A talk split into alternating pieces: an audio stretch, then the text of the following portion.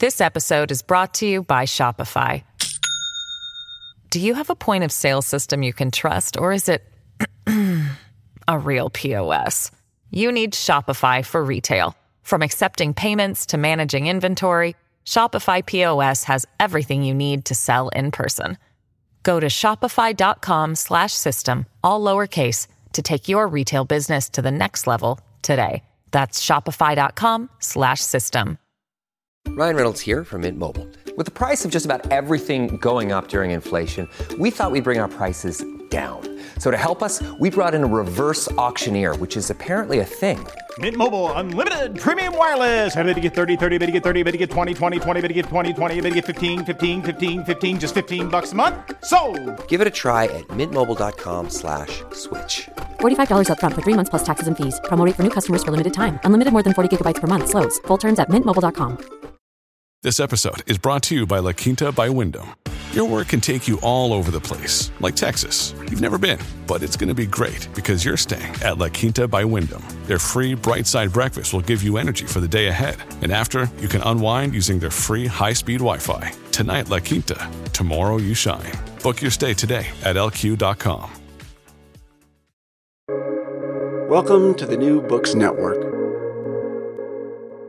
Hello, everyone, and welcome to New Books Network. I'm Sydney, your host on the channel, and today I have Professor Daniel Agbiboa here to talk about his new book, which is called Mobility, Mobilization, and Counterinsurgencies The Routes of Terror in an African Context.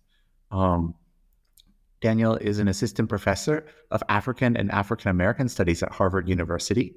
Before joining the Harvard faculty, he was an assistant professor of conflict analysis and resolution at George Mason um, and a postdoctoral fellow at the University of Pennsylvania's Perry World House under the research theme Global Shifts, Urbanization, Migration, and Climate Change. He earned his PhD from the University of Oxford uh, as a Queen's, Queen Elizabeth House Fellow and an MPhil in Development Studies from Cambridge. He is also a research and uh, his research and teaching focuses is on how state and non-state actors um, and forms of order and authority interpenetrate and shape each other, and the specialization of material materialization of power, mobility, um, and politics in contemporary African cities. He's the author of "They Eat Our Sweat: Transport Labor, Corruption, and Everyday Survival in Urban Nigeria," and "Mobilization." Mobility and counterinsurgency. Sorry, that's mobility, mobilization, and counterinsurgency. The routes of terror in an African context. To our audience, I apologize. I should have slept last night. Um, he's also co-authored a number of other books. For those of you who aren't academics, he's basically killing it. Anyways, Daniel, welcome to the podcast. Uh, thank you for being here. Why don't you just start us off by telling us why you wrote this book? Sort of, what's the story behind the story? Thank you, Sydney. Thank you for having me. Such a pleasure to be to be here and to talk about this book. Well, why did I write this book? Uh, I grew up uh, in Lagos, which is uh, Nigeria's commercial capital and Africa's largest uh, metropolis. And um, I was uh, often struck by the intensity of everyday life, particularly the intensity of the public transport sector and the whole politics and political economy uh, surrounding it. Um, in particular, I was struck by the level of violent extortion that took place uh, on the roads at checkpoints and roadblocks and junctions. Uh, for my doctoral dissertation at Oxford, I studied the links between uh, street level or everyday corruption uh, and the high level corruption, the political corruption that takes place, uh, uh, um, you know, at the elite elite level. And I was particularly interested in the micropolitics, the relationships between um, transport union touts uh, or brokers uh, and transport operators who were often uh, on the margins uh, of the state and saw themselves as victims of, of, of these unions and of street level bureaucrats like the police. So I came into this research on mobility, mobilization, and counterinsurgency having uh, done this work uh, on everyday corruption uh, in the uh, popular transport sector. Um, so having a fresh eyes to look at conflict, in particular through the lens of mobility and transport, was something that I benefited from um, my doctoral dissertation, and so that was how I came to I guess, study um, the relationship between mobility and conflict in northeast Nigeria, where uh, the Boko Haram insurgency has been raging on since 2009. Uh, I started to wonder why um, actors, social actors that were closest to what was going on, you know, the the motorcycle, commercial motorcyclists, um, the long distance uh, truckers, um, why why their views were too often marginalized from the literature. Um, because you know the first time I went to uh, Maiduguri, which was the the birthplace and heartland of the insurgency, um, I spoke with taxi operator, the, the taxi driver that actually took me from the airport to my residential area in Wulari. Um, he you know, he told me he started to talk about the insurgency and his experience, and I wanted, you know, I was struck by the amount of detail uh, and the amount of direct experience that he had about the insurgency, uh, and so that got me really thinking about um, this untapped, what you might call subjugated knowledge. Um, that is that that that nonetheless has a lot to teach teach us about the origins of the insurgency. And as I dug deep, I realized that the insurgency actually had uh, was shaped by transport. You know, the rise of the insurgency itself has a lot to do with the politics of transportation, the politics of corruption, of extortion, and inequality that I had experienced uh, in southwest Nigeria in Lagos. Um, and so this was the beginning of mobility, mobilization, and counterinsurgency to try to uh, understand a conflict through the lens of what moves and what doesn't, uh, what is stuck, uh, um, uh, and, and, to look at that relationship between the social and the physical, which mobility allows us uh, to do. Um, so this was really the the motivation. And as I dug deeper again, I realized that even in the literature on mobility, too often the focus is on migration, uh, whereas mobility is much more um, migration and displacement, whereas mobility uh, the everyday mobility, the ones that people encounter on a daily basis, are too often shunted to the margins. Um, so this was again something that was keen to document the micropolitics of mobility in a context of terror, and this was perfect because mobility is also that space that allows the state and the non-state to interact. You know, it sort of blurs that boundary between the state and and the non-state between the formal and the informal, the legal and the illegal, that is so often in academic literature separated. Um, so again, mobility became not just an, uh, a subject, but also a means through which I studied uh, the conflict. So it became a methodology, as it were. Uh, and I'll talk a little bit later on about the mobile ethnography that I used. Yeah, no, this this this comes through really clearly. So just setting the scene for our audience, who like unlike you and me are probably not all peace researchers um, just taking a guess because there aren't 5,000 peace researchers in the world, unfortunately. Um, what you, you make a claim early in the book that sort of mobility has been really overlooked by peace research, and you've laid out this claim a little bit. Can you do you have an idea about why it's been overlooked, and sort of also conflict has been overlooked by mobility scholars? Sort of like why do you think it is that it was in 2022 that someone was like, I should put these together, this will be super productive. Because when you look at the final product, it seems obvious. Like, clearly, it wasn't obvious, or someone would have done it before. But like, sort of like, why did it get overlooked? And sort of like, yeah, w- what are you hoping that this opens up? Yeah, no, this is a great question. I, as you were talking there, I was thinking about the the words of uh, um, the late Nigerian novelist Chinua Achebe, who talked about how he's found that the most simplest thing are the most difficult things for even the smartest uh, uh, people. And you're right, mobility is everywhere, and yet it is nowhere in the conflict literature. um, and perhaps maybe um, one of the issues here is that the we we we have been sort of we have studied under a sort of a, um, a philosophy that demarcates, right? A philosophy that puts people into dis- disciplinary boundaries.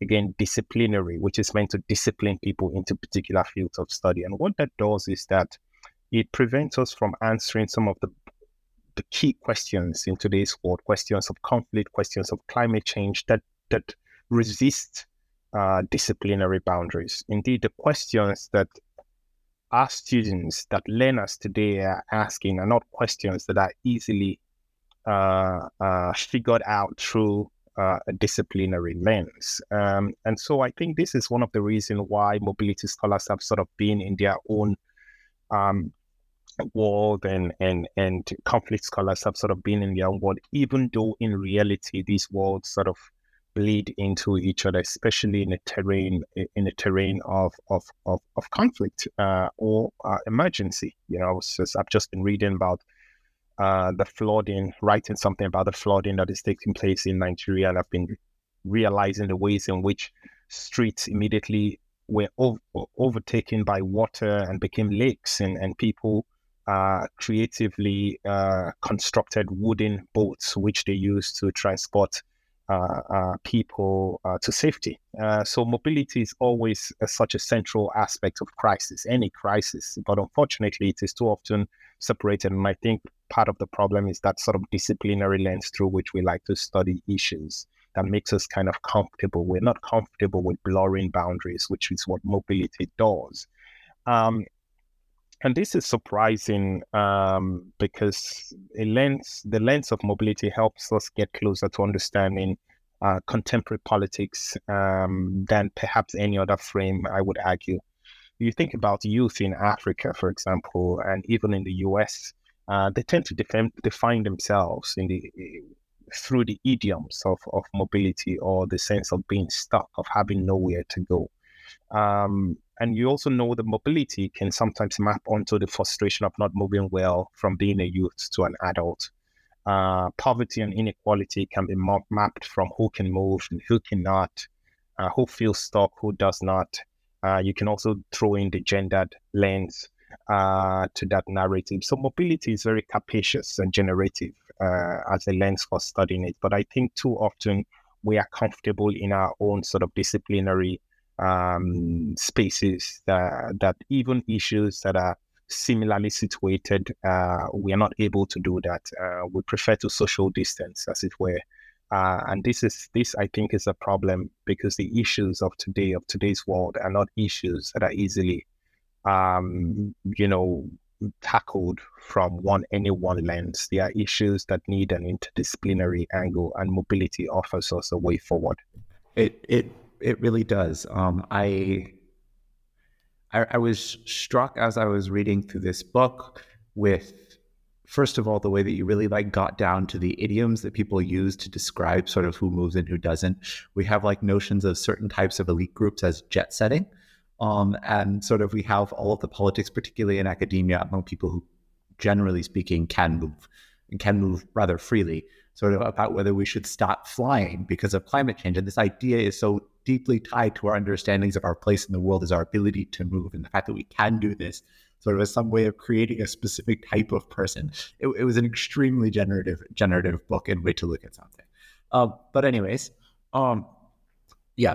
So you've talked a little bit about why uh, mobility is overlooked by peace researchers. So let's get down to sort of the the case study and the mobile ethnography you do. Sort of you, you, spend a huge amount of time, and it's really, really beautiful. I, I, I encourage our listeners to read the book, um, talking about the lives of transport workers in, in, Nigeria.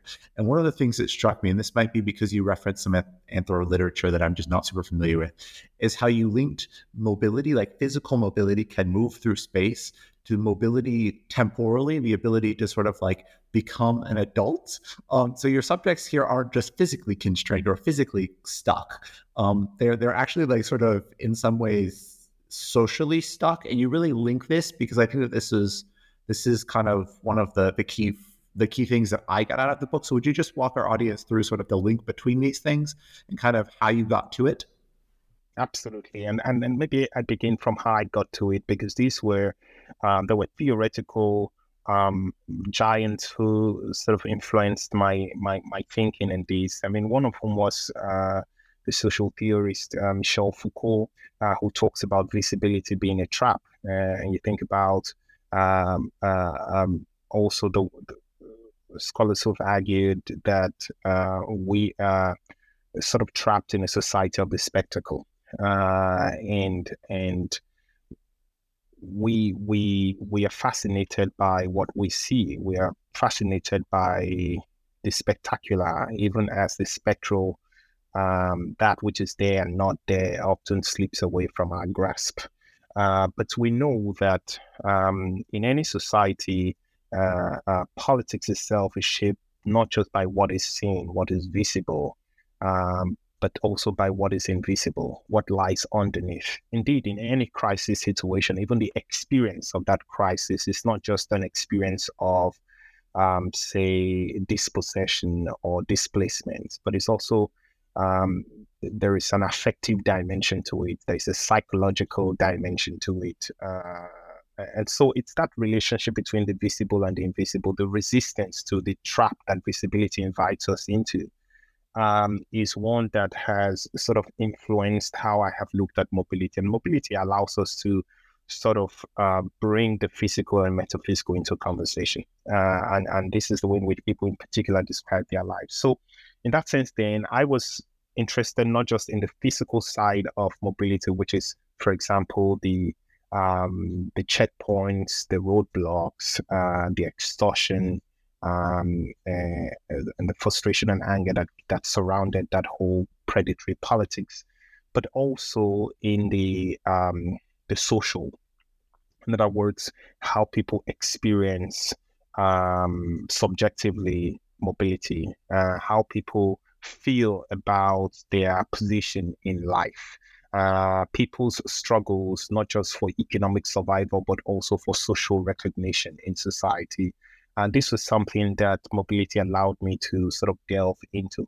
So I give you an example. In northern Nigeria, a, a man's social and marital status is is closely and intimately related. So beca- becoming a man depends on the availability of resources to, to, to marry and to provide for one's dependents. So, so by keeping a household, a man acquires wealth in people, as it were, uh, and becomes a respectable uh, person in society. So, one of the key groups that we attracted to Boko Haram, um, this uh, uh jihadist group, um, were commercial motorcyclists. Uh, commercial motorcyclists uh, is a practical occupation, what you might call an informal work um, a work that is not recognized by the state, but not, not, not nonetheless constitutes the the backbone of transportation transportation in many parts of Africa and the world, really. Uh, so these these these operators were mostly young men uh, who you might call dirty workers, uh, people who were stigmatized and marginalized, people were seen as worthless, having bad reputation. Um, these were, but, but but they themselves did not see themselves in this sort of spectacular light. They saw themselves as um, struggling to survive like any other decent worker, um, uh, and, and deploying tactics and strategies for that survival. So these were the young men that were initially drawn to to Boko Haram, and and they were drawn to Boko Haram because they in their struggle for survival, they often encountered the the predatory nature of the state. They often encountered police officers on the road who would extort their hard-earned money, who would, but not just extort their hard-earned money, who would insult them. So they experienced the shame, um, the the the sense that they were not man enough uh, while navigating, uh, you know, these roads. But they were also very keenly aware of the inequality of society. So they would take people to the wealthiest past path path of the of, of the state, but they will also take people to low income, poor neighborhoods. So they were starkly aware of the spatial dimension of poverty and, and the materialization of inequality at checkpoints and, and, and power well, powerlessness. So these sort of set the scene for them when a group like Boko Haram came promising them dignity, promising them um, you know, real material benefits. Um, they saw the opportunity through the Boko Haram insurgents, through the Boko Haram group, to become, um, to become really, to be seen in society, to become somebody important in society, to reclaim their position as men in society, and most of all, most importantly, to to get married uh, and and and and acquire the status of adulthood. So these these these young men, um, one can look at them through both physical and social mobility. They the motorcycle was the symbol, the physical symbol of their uh, of, of, of, of their citizenship, as it were. Um, but also, it was through that physical symbol that they were able to attain the social aspect of adulthood. In other words, the recognition as human beings, the recognition as men, and take their rightful place uh, in the community. So you see the ways in which the physical and the social interact in very powerful ways to shed light on, um, you know, what it means to be to be a person in a particular society, what it means to have roots in a particular society, or to be a mere dangler in that particular society. So, mobility allowed me to understand the relationship between those you may call the incorporated persons and those you would, you may call the non-incorporated persons in society. And oftentimes, um, what Boko Haram afforded to the non-incorporated persons, these young motorcyclists, was an opportunity to be incorporated into society and to be considered important. Um, so this was this was really the power of mobility is that it reflects it, it, reinforces um, uh, power and powerlessness in society. And through the lens of mobility, you can understand inequality and people's struggle to attain um, not just physical, but also social, um, social recognition. This episode is brought to you by Shopify. Do you have a point of sale system you can trust, or is it a real POS? You need Shopify for retail. From accepting payments to managing inventory, Shopify POS has everything you need to sell in person. Go to shopify.com/system all lowercase to take your retail business to the next level today. That's shopify.com/system. Awesome. Um, I think that just segues us in as we're sort of like walking through the things that you wrote about. Would you sort of talk a little bit about the motorcycle law that was passed in 2009 and how this sort of led to a, what we politely call the literature an uptick in violence. no, I mean it's it's striking again. Yet this is another instance of such a, a banal, um, you know, law, such a banal situation escalating into um, a total war. Really, um, you think about what has a motorcycle helmet got to do with what is now regarded as one of the um, deadliest insurgency uh, in the world.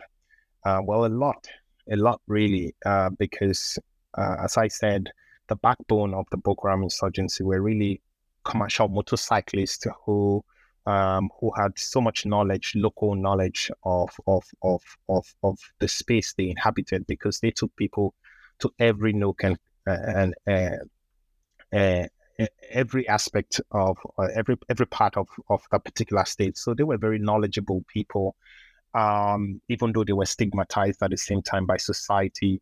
Uh, and what happened was that they were often um, in direct contact with um, corrupt state uh, officials, and particularly police officers, traffic inspectors, and the likes. Um, the Haram members then um, so how the motorcycle helmet law um, um, uh, conflict happened was that uh, in 2009, um, Nigeria sort of introduced um, motorcycle helmet. Um, well, the the official stories it was introduced for protection of uh, motorcyclists and their passengers, and everybody was mandated to to wear you know helmet, whether you were a motorcyclist or you were a passenger. But the on the other the un, informal story is that there were uh, tensions between Boko Haram and the um, you know political leaders uh, in Borno State, which was uh, the the heartland of the insurgency at the time. So this helmet law was also instrumental, politically instrumental for the government. Was a way of um, of putting Boko Haram, as it were, into uh, in its place. Uh, but Boko Haram members were uh, predominantly Muslim, uh, and many of them refused to wear helmets because it was against their religion. But there was also a very practical dimension to this refusal, in the sense that they just could not afford the the helmet. Um, um, the the helmet cost about twenty nine dollars in, in, a country where more than seventy percent of the people survive on less than one dollar a day. So this is just not affordable. Um, Um, so the issue became a flashpoint that would uh, morph into a face-off between Boko Haram and, uh, and on one hand, and corrupt and trigger-happy uh, state security forces on the other hand. Uh, and it came to a head uh, on this particular day when 17 members uh, were shot and injured by um, by uh, security forces. Um, so that was a way of looking at how uh, transport regulations uh, and the manner of their enforcement were very much part of the transformation of the Boko Haram insurgency itself. Uh, because this proved in many ways to be the turning point. This did not begin Boko Haram, but in many ways, they had a key role to play in the escalation of, of that conflict uh, because things went um, things things took a turn for the worse after this uh, after this uh, flashpoint and the reluctance of the state itself to apologize for what happened, for the injustice that happened, um, uh, and obviously. Uh, Boko Haram would would move from uh, a group of angry young men into a full blown insurgency after this event. Yeah, so I think that's a good segue because everywhere in this book is state violence. Um, and even in the places like in, in written literature where you would expect the most, which is peace research, you often don't hear as much about state violence as you would expect. Um, but I'm I'm I'm just really interested if you could talk a little bit to our readers about these sort of like systems of petty state violence. I think you've written about them in other places, and you definitely write about it here sort of like how they work, how they link sort of all the way up and all the way down in society. You can talk about recent movements. I know that during the Black Lives Matter movement worldwide, there was a large, like, sort of like group in Nigeria who were against a specific sort of, or like, sort of that was about police violence, sort of like, and all of all of these types of systems in Nigeria, and really sort of like give our audience that picture that you give in the book. Absolutely. And this is, again, one of the power of mobility because I said earlier, mobility allows us to see that blood boundaries between the state and the society. Um, and through the lens of mobility, then one is able to pay attention to not just, um, you know, because mobility is about relationality. So one is able to pay attention not just to the weaker aspect of the relationality, the non state, um, but one can pay attention to the state itself. So in that in that sense, then because of the lens of mobility, I'm focusing not just on Boko Haram violence, but I'm looking at how state violence and state actions or inactions also triggered this uh, insurgency. And one of the one of the spaces where you can that, where state violence is most eye catching uh, is this the space of transport. Uh, transportation is the very um, you know illustration of state violence, the way in which it is organized, the ways in which it is controlled, uh, the way in which uh, uh, people in this sector are extorted by officers of authority um, this is the definition of violence. And often it's not just violence as in physical violence, it's often the threat of violence that, that exists that, that is enough to, to, to sort of exploit uh, people on the margins of the state. So state violence was central to the rise of the Boko Haram insurgency. As I said earlier, most members of Boko Haram were um, commercial motorcyclists. And these commercial motorcyclists already had a grievance towards the state because of the way in which the state would often extort their hard earned money. And, and, and they felt that this was an injustice on the part of the state. Uh, and they, um, but, but they had nowhere to go to then. And many people that I spoke to would say something like, you know, they collect our hard earned money. What else can I do? To whom else can I go to? I just leave it for them and report to God. That's often what they say. But not not no longer when when Boko Haram came into the scene, they began to see that there were ways in which they could really challenge this violence of of the state. And so um, they were no longer satisfied with voicing their discontent within the architecture of the state. Instead, they exited the system altogether uh, and launched uh, um, and, and sought to to find uh, another another state really uh, in the form of the Sharia, the Sharia state, Sharia governed uh, state. So in that sense, then one can see Boko Haram as well. One can see it in spectacular fashion as a terrorist group, but on a more spectral level, one can see Boko Haram as a critique of a state that doesn't work for the people. as a critique of a predatory state, a state that never treats people as people, uh, a state that works for itself. Uh, and this is where perhaps uh, movements, social movements like Black Lives Matter and EndSARS come into the scene because they are also movements, not just against the spectacular violence of the state, but they are also movements against that spectral dimension. The, that, that, that whole, for example, question about why um, you know money is invested in prisons uh, rather than in schools, uh, uh, but also in Nigeria as well um, the EndSARS movement against police brutality moved quickly from a physical direct violence that took place again on the road uh, um, when police officers uh, sort of, um, you know, uh, extorted money from this unknown uh, victim and left left left him by the roadside uh, and eloped uh, and escaped with his SUV.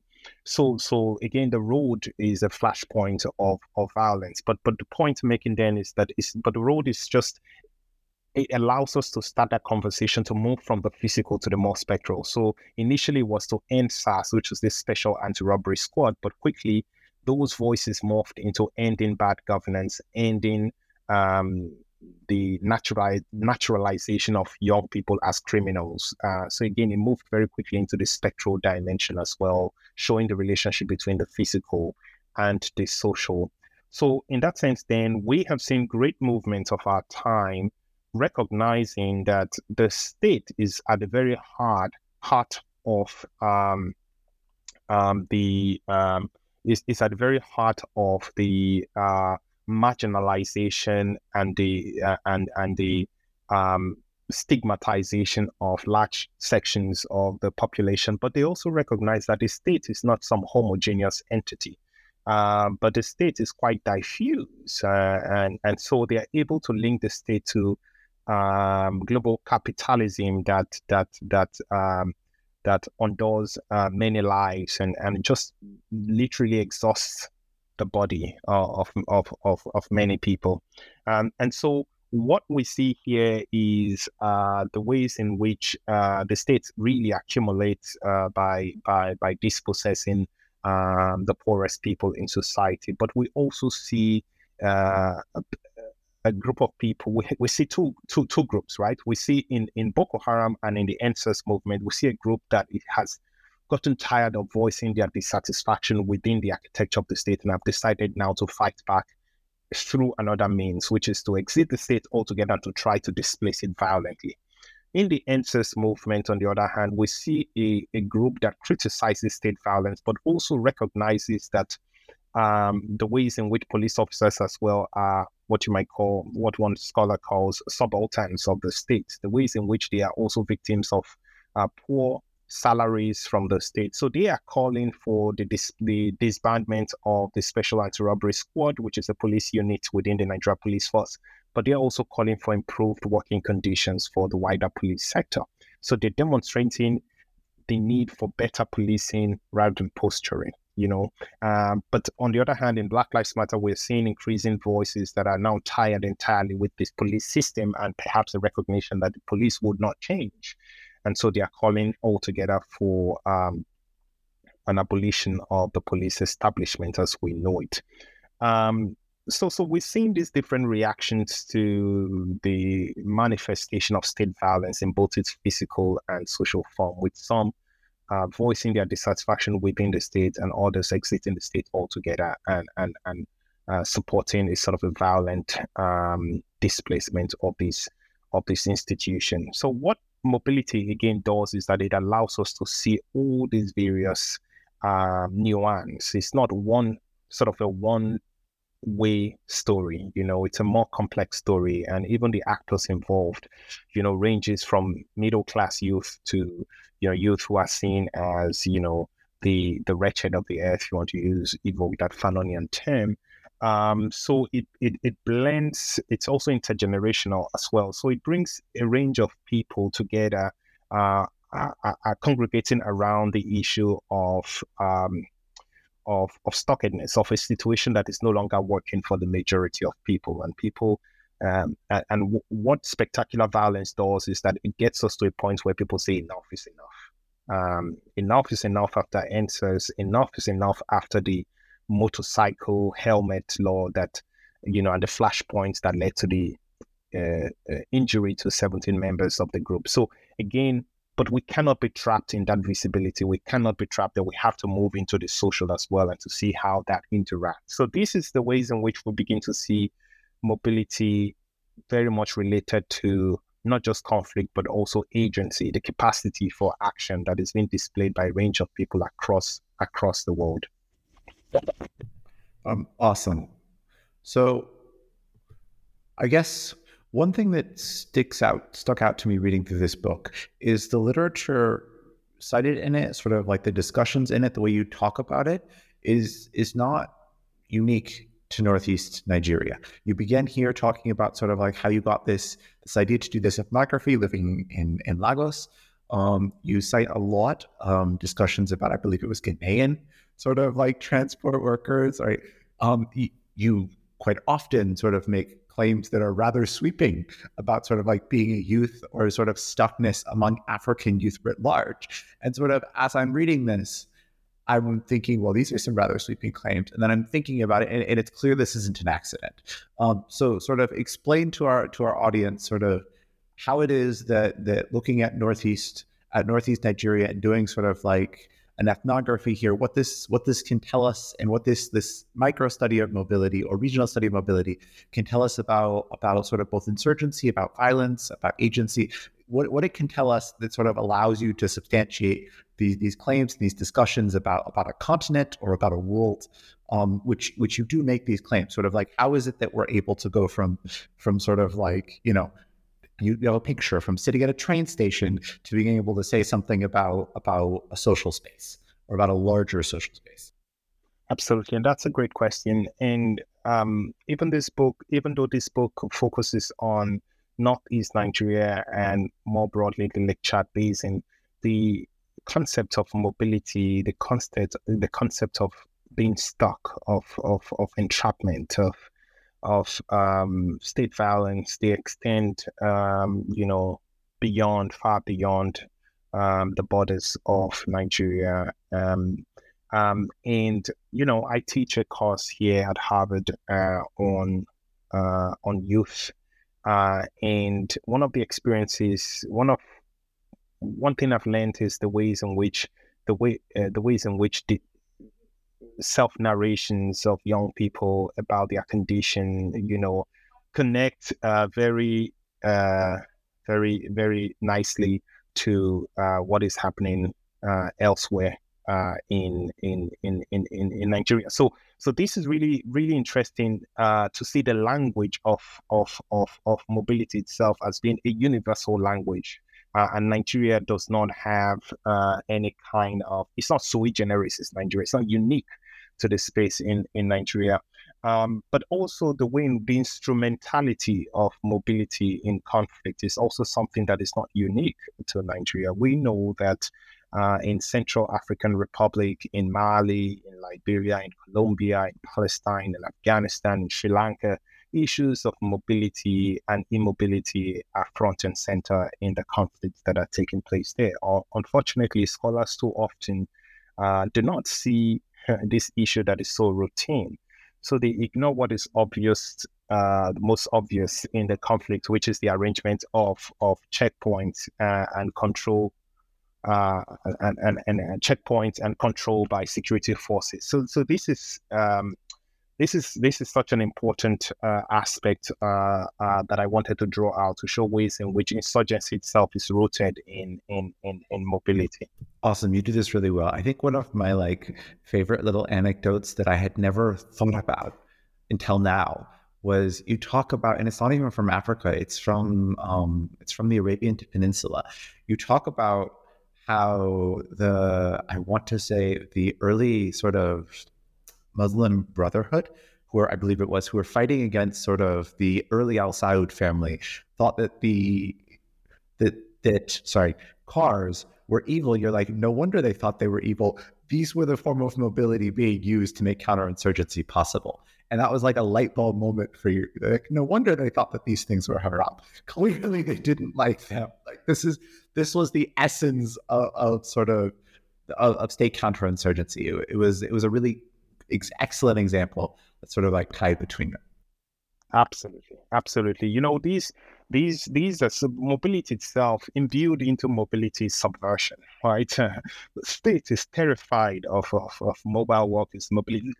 Excuse me. Even the space of mobility, uh, the railway stations, for example, were historically spaces where unions we will will you know coagulate and and where uh, people who were seen as enemies of the state would would meet uh, to concoct their plans. And so so, so spaces of mobility were always tightly surveilled by the state because uh, these were seen as the, the the biggest threat to to state power and authority, uh, and so too with Boko Haram, uh, because uh, its founder Mohammed Yusuf uh, recruited many of his followers in and around the now uh, defunct railway station.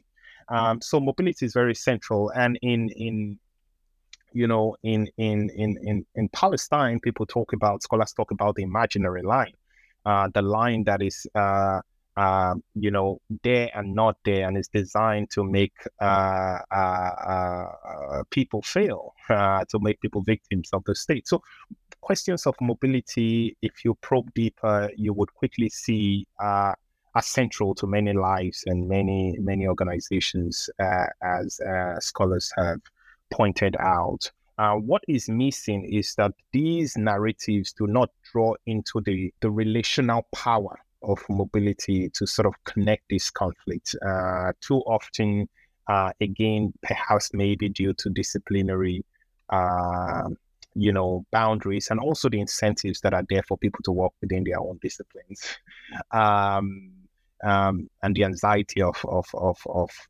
of interdisciplinarity means that people don't see how these things connect. And so one of the one of the aim of this book was to ensure that um, you know, especially in the conclusion that uh, different conflicts from different parts of the world are pulled into this conversation, and people can go away thinking, you know, what can I learn differently about this conflict when I look at it through the lens of mobility?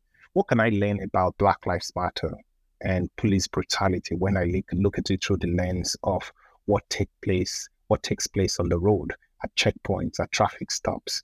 Um, what can I learn about uh, climate change um, uh, and, and, climate disasters that are happening uh, uh, in the world when I look at the ways in which infrastructures, transport infrastructures, are constructed or not constructed, where they are where they are placed. Um, so these these Mobility offers you this fresh angle to look at something so banal, something that's become so banal that it's it's sort of slipped into the spectrum. It's become invisible, but nonetheless continues to influence um, the politics of of of everyday life. Awesome. Um, yeah, and so I will toss you the same softball question I promised I'd toss you, sort of, and you've really covered most of it sort of but in like is there anything else you would like our audience to take away? Or are there any like sort of key things that sort of like you conclude on that you're pointing to for future research that you really sort of want our listeners to like sort of if you were you know writing an article and your advisor you you now are the advisor sort of like tells you you know don't hide the conclusion. Right? Like put it right there. Make sure everyone walks away with it. Sort of like what is it that you want our audience to take home Absolutely. Uh, I earlier on I probably pro- promised to talk about the mobile ethnography, and one of the things I've learned from my combined research, whether that was on everyday corruption in the transport sector in Lagos or on the insurgency in northeast Nigeria, was that mobility was not just the focus of my study; was the methodology as well. So usually I will, um, you know, I'll be in the front seat or in the back seat of the vehicle talking to passengers or the driver about their experience, even as they went through um, these spaces, even as they went through checkpoints and experienced extortion. So I could tap into their feelings, I could smell the environment, I could touch what was going on. So mobility then, or what you might call mobile ethnography, was very central to to experiencing the world of the driver or the conductor or the people that you're studying as they move through it. And this was something very vital for me. But also, many people who are big travelers will tell you that um, some of the biggest insights they've learned in context have come from very banal discussions with taxi drivers. Uh, so, so people, these these actors have their hands on the pulse of what is going on. Um, so why not talk to them, find out their experiences in the situation, and you would be shocked about how much they know about not just what is going on, but how much creativity they have about how the situation that is going on can be resolved. Um, so even for policymakers, people who would watch this uh, uh, uh, uh podcast, people who listen to this pod- podcast, um, um, who are not academics but come at it from the angle of policymaking, I would say sometimes the solution already lies in the people that are there, uh, but are still rendered invisible. Talk to them; they have ideas about uh, decision making processes that impact on their lives. Uh, so, this is one of my biggest lessons to invite people not just to focus on migration or mobility, but to also think critically about how this can be method, how this uh, can be an approach for studying anything really. Uh, uh, and so, that that's my invitation. Use treat mobility as method. Awesome. Um, it really comes through in this book. Um, I, I, I, cannot recommend sort of our, our audience sort of go get this book, get your hands on a copy, get it at your library, order it online, do what you got to do, just get the book, just do it. Um, but anyways, yeah. So our traditional last question is, what are you working on next? So I assume from looking at your sort of a the fact that you have to you work at Harvard, which means you have to publish something. Um, but also looking at the density of books coming out, you're probably not just going to go on a seven year vacation. So, what is it that you are currently working on next? Yes, no, that's a great question. Um, so, I am currently working on um, a book that looks at uh, another form of mobility, what you might call emotions. um, so I am looking at the centrality of emotions and affect uh, to understanding uh, people's decision making processes, but also people's survival survival tactics uh, in the context of conflict. Uh, in particular, I am looking at um, these group of young men and women known as the Civilian Joint Task Force who emerged uh, in the wake of the Boko Haram conflict, uh, but who ex- who also experienced the state violence that we've been talking about, similar to the Boko Haram youth, but who have made a decision not to exit the states uh, and join Boko Haram, but to support state security forces that they themselves admit are indiscriminately violent uh, towards them. Um, so this is this is something that I am uh, uh, eager to understand. Uh, this puzzling decision to support the states that also uh, simultaneously uh, victimizes victimizes them, and I argue in this book that to understand this complex uh, decision, one has to understand it through the lens of emotions. Emotions are capacious; they allow allow us to to to see not just uh, the negativity, the negative side of emotions, emotions of um, dissatisfaction, but also emotions of positivity, pos- positivity of hope. Uh, so these young people are hoping for uh, the state despite uh, um, not have not being happy with the politics. You know, they never lose faith in the political, and so this is something that I'm working on at the moment. Um, awesome, and I hope when you finish that book, um, that you come on to talk to us. Um, and so finally, I asked you, and I ask everyone to come with some sort of book recommendation, essay recommendation. Honestly, you can recommend a YouTube video you laughed at last night. Give us something that sort of like our audience can can read that is not besides this book. You're not allowed to recommend your own book. That would be tact. well, I can connect that to where I ended, um, which is that I'm reading um, um, Laura Berlant's book, The Late uh, Affect Theorist. Laura Berlant uh, has written a fascinating book called uh, Cruel Optimism. Uh, and the central idea of the book is really how, or is trying to understand why people remain attached to is subject to an object that does damage to them, uh, that hurts them. Um, how do we explain this cruel optimism we see all around us? For example, why did the EndSARS youth in Nigeria continue to uh, support uh, a police establishment that they would admit has uh, defied every form of reform uh, uh, and that manifests itself really as a violent entity, so much so that people never really go to the police for anything. Um, people are terrified of reporting any incident to the police. Why do we still? Uh, why does the idea of doing away with the police still frighten us so much? Why? What explains this cruel optimism? What explains, for example, this group that I'm now working on in this book, their hope for the state, despite the state victimizing them? Um, and you can look at that also in the context of interpersonal relationships as well. Why do people stay in relationships that hurt them? Uh, so that's that's a fascinating book that Laura Berlant introduces us to, and and I would invite um, listeners to to to check it out. Awesome. Well, that that wraps it up just on time. Thank you so much for coming on the podcast. Um, that was one of the best interviews I've done. The book is Mobility, Mobilization, and Counterinsurgency The Routes of Terror in the African Context. My guest is Daniel Agbiboa. Um, I'm Sydney, um, signing off. Have a good one.